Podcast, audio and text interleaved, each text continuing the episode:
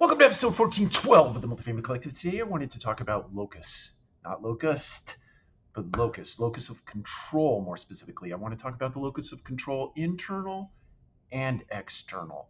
And maybe the way that we can sort of illustrate this is let's let's imagine for a second you're a student and you're set to take a test and you uh, take that test and there is a result. And let's let's talk about two different results. So let's say the result of the test is fantastic, uh, or the results of the test is not so fantastic. And let's compare and contrast the internal locus of control that you have versus the external locus of control that let's say happens to you. Thereby the difference.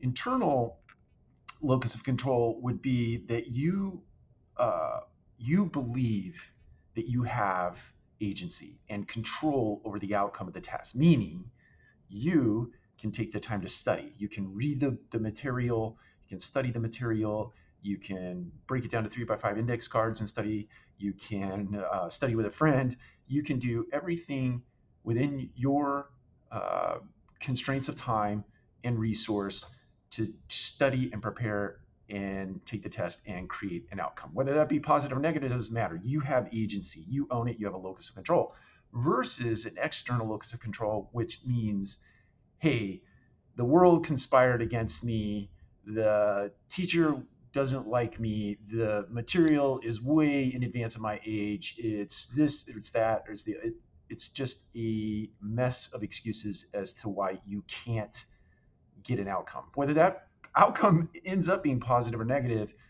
In a positive sense, if you get a positive outcome on a test that you didn't study or prepare for, you can say, I have the best luck in the world, or God answered my prayer, or all these things that are external to the outcome versus I had personal agency over the outcome.